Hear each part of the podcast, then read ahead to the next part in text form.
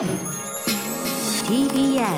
Podcast TBS ラジオミートアップ笹川ゆりと岩瀬大輔がお送りしています。本日のお客様です。妙心寺泰造院の副住職、松山大光さんです。よろしくお願いします。よろしくお願いします。よろしくお願いいたします、はい大子さん今日あの今朝っはい。ていう言い方で合ってますか？はい。はい、で、はいおお越しいただいてますけれども、はい。ちょっと根掘り葉掘りさせていただきたいんですが、はいあの大輔さんと親しいんですよね？そうですね。かれこれもう10年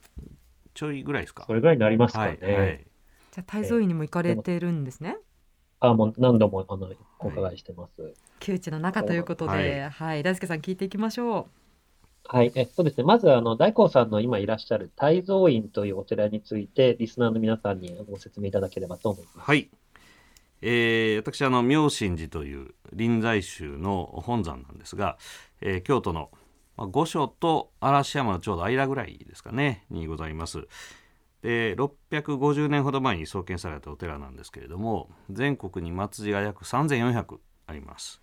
でその中心地があー私がおります妙心寺でございます。で妙心寺はですね大きなお寺がポンと一つあるわけではなくて、えー中に小さなお寺達中というんですけれども46集まって形成されています。えー面積は約10万坪、えー東京ドームが8個も入ると、まあ大変大きなお寺なんですけれどもでその一角にあるのが私がいるう泰造院です。で泰造院は今から約600年前の1404年に妙心寺の第3代目のお嬢様によって創建されました。はい、う。大輔さんご覧になったことあるということですが、雰囲気いかがですか？あ。そうですね。やっぱりあの、こういう言い方が適切変わるんですけど、見どころがたくさんのお寺で、大光さん、特にあの、はい水墨画の、えーそうですね東念図。はいはい。これちょっと簡単にご説明いただけますか？えー日本で一番古い最古の水墨画なんですけれども禅問答が描かれた水墨画です手に小さなひょうたんを持っている男がいましてで川に大きなナマズが泳いでいるんですがでその手に持っている小さなひょうたんでこんな大きいナマズを捕まえてみなさいというこういう禅問答が書かれてるんですね。で当時京都に31名の有名なお坊さんがいたんですが、えー将軍がですねこれ足利第4代の足利義持っていう将軍が作った問題なんですけれどもえーその31名にわしの考えた問題を解いてみろと。で解かせたんですね。でそれがその絵の上に文字がたくさん書いてあってで当時のお坊さんたちが考えた答えが書いてあるという、まあ、こういう面白い絵なんですね。はい。これがまさに禅問答で、まあその大きなものをどうやって小さなものに収めるか、うん。まあこれは人間の邪念を表したものだとかですね、まあいろんな解釈ができるもので、そうですね。毎回行くたびに大光さんにいろんな話を伺ってます。はい。ああとやっぱりお庭ですよね。そうですね。あの庭2つタイプが。そうそうだ、京都に行こはい2つ、あのーまあ、主にありまして1つは元信の庭という今から500年前にですね狩野派の第2代の狩野元信という画家が作った枯山水の庭があります。でこちらはあの全部常緑樹で覆われていましてで、えーいつ来ても同じという。夏行っても冬来てもずっと景色が変わらないという普遍の美がテーマのおお庭なんですね。はい。でもう一つのお庭は今から60年前にあの私のおじいさんが作ったお庭なんですけれどもあの当時竹やぶだったんですが竹って80年か100年に1回白い花が咲いて咲くと全部枯れちゃうんですよね。で、えー枯れましてこのままほっといても仕方ないというので全部買って作ったあのいわゆるこう池があってこう回遊できるような地泉回遊式のお庭がございます。でさっきちょろっとあの大輔さんがおっしゃっていただきましたけどあの JR 東海さんの、ね「そうだ京都行こう」という CM がありますが桜の名称でもございましてでそれにもあの今からそうですねもう10年ぐらい前にななりますかね使っていただいたという。はい。知る人ぞ知るというか、まあ、皆さん京都の方はご存知な名所ということですがこれ大悟さん改めて泰造院って退く蔵のはい院って書くんですけど、これって名前の意味というか由来はですねあの「泰」という漢字一文字でこれ陰徳を表してるんですね。陰徳というと例えばお手洗いに入るとスリッパがバッと散らかっていると別に誰に見られてるわけでもないけどもこっそりきれいにする。こっそりいいことをする、まあ、これを陰徳というんですがその陰徳を蔵のようにたくさん積み上げなさいと。では陰徳をたくさん積みなさいというのがこの泰造院という名前の由来ですね。はい、ああとは、まあ、お寺さんというと、檀家さんあってのお寺さんというイメージあるんですけど、そのコロナ、あるいはもう少し中期的なトレンドとして、どういった動きがあるんでしょうか？そうです。でまああのやっぱりこう核家族化あそれからまあ家というものがだんだんこう薄れてきてで、えーまあ、今まではこの檀家さんという方々いらっしゃるわけですけれども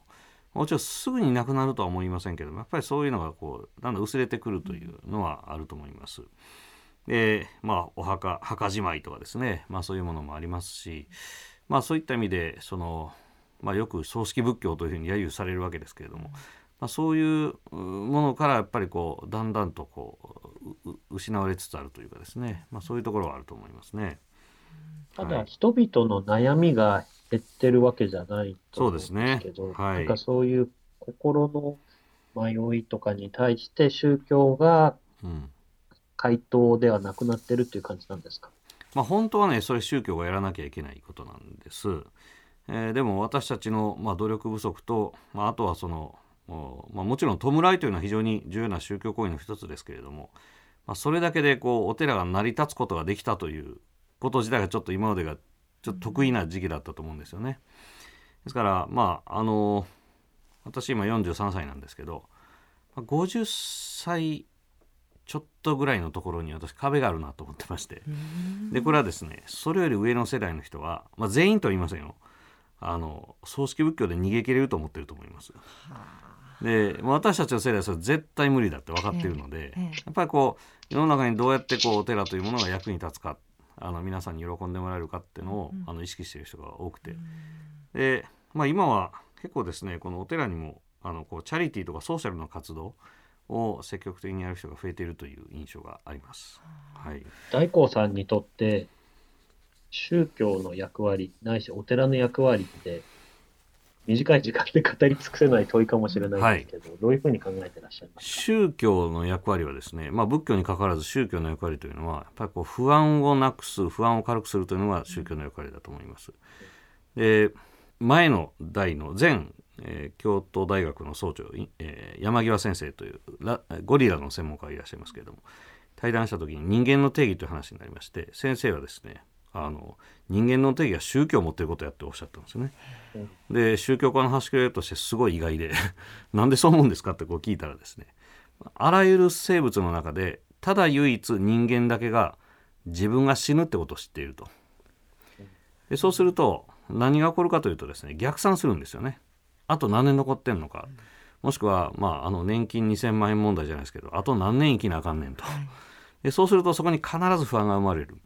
でその不安をお少なくするのがこれが宗教の役割なんだってこうおっしゃったんですよね。でまさにやっぱりそういうとこだと思いまして、まあ、不安は、まあ、時代によっても変わりますけれどもでもいつの時代でやってもそれを、まあ、軽減させるというのが宗教の役割だと思います。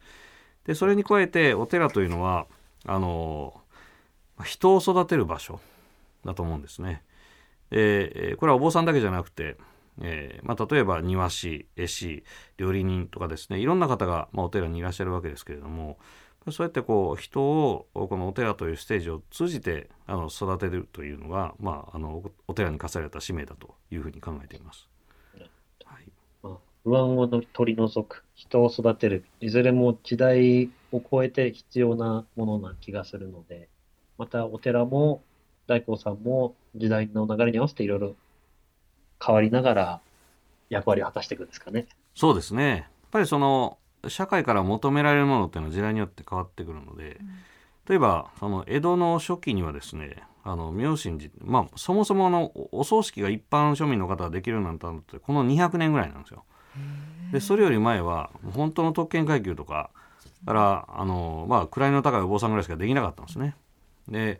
何も権力者じゃなかったら成仏もできんのんかいと。いうので、まあ、その江戸の中期に、まあ、当時のイノベーションとしてこう誰でも等しく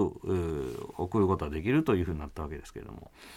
でそれより前はですねじゃあ明神寺何やってたかというと、まあ、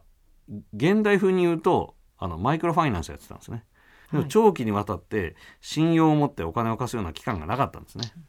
でそれをこうお寺が明神寺があの、まあ、やっていて例えばあの蔵をこうごそごそしていらっしゃったらですねある明神寺のタッチの和尚さんが「あの虎屋さんにいくら貸しました」っていう証書が出てきたとはい。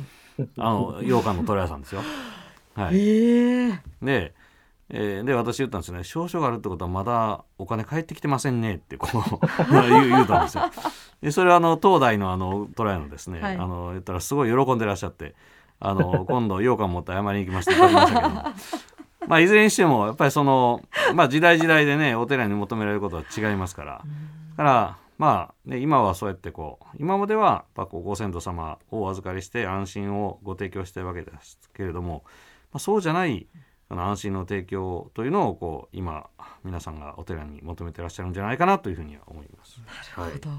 で大光さんといえば、あの国内外の大手企業で講演される機会も多いと思うんですが、多分よく聞かれるテーマで、禅について話してくださいというのがあると思います。でここで改めて、禅とは何か分かりやすく教えてもらえますでしょうか？はい、いきなりでかいの来ましたが恐縮です。あのーまあ、禅はもちろん仏教の一派です。で仏教そのものは今から2500年前にインドで生まれでその約500年後、まあ、今から2000年ほど前に同じくインドで生まれたのが禅なんですね。で1500年ほど前にこのインドから中国に伝わります。伝えた人は皆さんよくご存知のダルマさんですね。ですからダルマさんインド人なんですね。で、えー唐の時代宋の時代に中国で花開きまして今から約1000年前に中国から日本にやってきました。で、えーまあ、この禅というのをですねあのその2000年の歴史がある宗派を一言で説明するのは非常にこう無理があるんですけれどもまああのあえて今日は2つ特徴を、えーお話しします一つ目はですねあの禅という漢字がありますよね、えー示す辺に単純の単と書きますはい。まああれが、まあ、偶然にも禅のこのお特徴を非常にこう端的に表現してまして、えー単シンプルであることを示すというこれが一つ目の特徴ですねシンプルを示す。まあ、例えばあの東南アジアの国に行くとまあお寺がすごい装飾をされていたりあの仏様も金キラ金の仏様が寝てらっしゃったりするわけですけども、あの禅の日本のお寺は非常にこうシンプルミニマルデザインです。で石庭砂石苔以上ですね。非常にシンプル。でえ特にこう修行時代にいただく一汁一菜というお食事、まあ、これも非常にシンプルですし、まあ、座禅をして心をシンプルにすると。こう全部シンプルにしようというのがこれ一つ目のおまあ、と禅の特徴なんですね。で二つ目はあの禅はですね実践体験を重んじるという、まあ、こういう特徴があります。えー例えば今私ちょっと紙コップにお水をいただいておるんですけれども、まあ、これがオレンジジュースだったとします。はい。で私がこう飲んでですね説明しますちょっと甘いなとか冷たいなあの飲みやすいとか香りがいいとかいろいろ言いますけれどもまあどれだけ上手に説明してもわからないでしょ味伝わらないでしょ、の飲まないと。そう飲まない限りは、はい。でこれが禅なんですね、えーつまり世界中に何十万冊本出てると思います。素晴らしいお坊さんいっぱいいるんですけれども何人の人から話聞こうか。何冊本読もうがですよ。そのお釈迦様が到達された世界がどれだけすごいかって私たちは絶対わからない。だから、まあ、お釈迦様がななさったような苦行を積んで、まあ、これ全部分かんなかったとしてもその一部でも追体験していこうという、まあ、これがこう禅のあのやり方なんですね。ですからもちろん禅にもこう歴史とかテキストとか、まあ、バイブルのようなものもあるんですけれども、まあ、やっぱりこう自分自身でまずやる体験するという、まあ、これをこう非常に重視しているのが禅です。はい、はあ。大輔さんきっと今ので私たち100分の1も分かれてないんですかね でもなんかすごくあの分かりましたとにかくシンプルなイメージありましたけど本当その通りなんですね,、そうですね。はい。えでもあのちょっとせっかくなんでこのはい番組、あの経営っていう切り口がありまして、ちょっとそういう意味でちょっと無理やりかもしれないんですが、はい禅とはい。いうものを分かっていくにあたってはい。あの象徴的な方がいて、はいスティーブ・ジョブズはい。あの禅に影響を受けたと言われていますが、どどどういう？そうですね。ジョブスは、あの自分の結婚式も自分のお葬式もね、あの曹洞宗のね、えー日本の禅のお坊さんにご依頼されてますし、うんあの京都も日本も大好きだった方です。で、あのまあ端的に一つこう逸話をご紹介をさせていただくと、あのジョブスがですね、最初に iPhone のアイデアを思いついた時にエンジニアにモデルを作らせたんですね。はい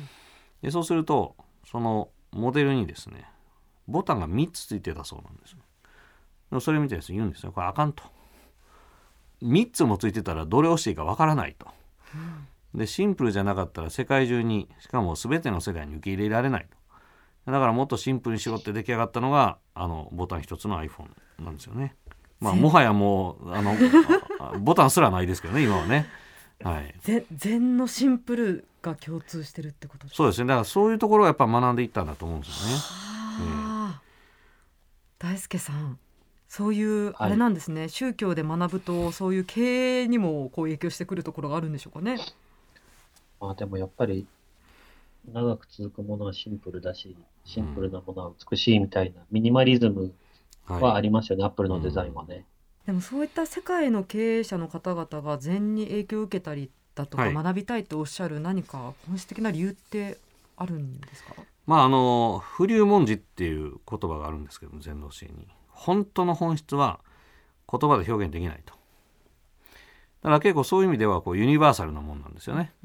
だから言葉はその特に必要ないと。でそれプラスやっぱさっき申しましたこの理論ではなくてやっぱ実践なんですよ。とにかく何やるかっていうのをすごい問われるあの宗派なんで、まあ、そういうところがやっぱりこの経営者の方リーダーの方っていうのは、あの常に実践しなきゃいけないわけですから、まあ、そこにこう惹かれてる人多いんじゃないかなと思いますね。はい、あとやっぱりあのアメリカのビジネススクールの授業でリーダーシップのうん。中で一番大事だったのが、えー内省すること。はい。だから答えは自分の内にあるみたいなところを、多分誰にも相談できず悩んでいる経営者の人たちだからうん。全的なものに、えー興味を持つのかなというふうにもうん思いました。まあ、今ねもうとにかくこう刺激が多いじゃないですか。で例えばこう五感って目耳鼻口からまあ皮膚これ全部外のものにこうすをセンスするためについてるわけですよね。でもこうどれとってもこう自分の中を見るものはないと。で周りの刺激が強すぎるとこの自分の中を見ることはできないんですよね。えーですからそういう意味であのやっぱりこのお寺お寺に来ても別にねその経営のヒントなんか書いてあるわけないし 答えもないんですけどやっぱり自分の中にあって。でもその普段の生活をしてると改めてこう自分とは何かとかどんなことができるのかとかそんなことを考える時間も余裕も場所もないわけですけれども、それをやっぱこうお寺という場が提供できるという、うまあ、そういう理由はあると思いますね。はい、禅に関連する一つの流行り言葉として、マインドフルネスという言葉があったと思うんですが、まあ、これがえ Google とか Nike、Apple とかでも社員研修に使われていることで話題にもなったりしましたが、はい。マインドフルネスというのは大光さんから見てどういうふうに捉えられていますか、あのマインドフルネスというのはあの仏教に八正道っていうのがあって8つの正しい道。でそれの一つの少年っていう少年版の少年ですね、これを英訳するとマインドフルネスなんですなのでもちろん仏教由来のものなんですけれどもあのまあ、ちょっとやっぱこうアメリカンだなと思うのはそれだけ持ってくるんですよね。こう8つのバランスが大事なのに。例えばこう正しい言葉を使いましょう正しいものの見方をしましょうとか、まあ、その8つの中の一つがこの少年マインドフルネスなんですけど、まあ、例えて言うとですねあのまあ何かこうねテレビの影響力のある番組でうん玄米食は健康にいいと、そういうこう話題が出たとするとアメリカだったらどうなるかというとですねおブラウンライスがいいんだとからこうあの玄米山ほど食べてでプロテイン飲んででビタミンのタブレット飲んでであのエスカレーターに乗ってワークすあのジムでワークするっていうそういう感じなんですよね。いやそうじゃないと。であのまあこう本来的に言いたいのはですね、まあ、ちゃんと睡眠もとって、えー栄養素もねお肉もお魚もいろんなものお野菜も食べてとってで睡眠もとってでその上で、まあ、白米食べるんだったら玄米の方がいいですよってこうこういう意味なんですよね。バランスですよね。そうそうそうそう。でそれをだからそこだけとって、まあ、いわゆるこうテクニックのようにとってもちろんね、そのまあいろんないわゆるこう原生理学的なものはあるわけですけれども、まあ、それだけやっちゃうと結局なんかこうあのしなんていう資本主義を強化することにしかならないというかですね。なんかそそういうちょっとまあ印象はありますね。はい。じゃあかなりわかりやすくっていうかキャッチーに引き出したのがマインドフルネスっていうそうですね。そそこだけこう持ってきたみたいな、うんうんもちろん大事な要素なんですけどそれだけじゃないよ。な何のためにマインドフルなのかっていうところですよね。うん、でも聞けば聞くほどアメリカ的な資本主義は禅の真逆なわけです。まあまあでもまあそれは一つの文化ですからねアメリカのうん。はい。まあでもだからこそ、そのアメリカの経営者たちも、まあその逆のものとして、うんえー静かでシンプルで、えー内でどんどん深く深く向かっていく禅に興味持つのかなっていうふうにそうです思ねいました。それはあるかもしれませんねはいさあということで、えー来週もですね妙心寺泰蔵院の副住職であります松山大光さんにお越しいただきましてなぜこうワールドワイドな方になったのかとか人生を掘り下げていければなと思っております。来週もよろしくお願いします。よろしくお願いします。ありがとうございます。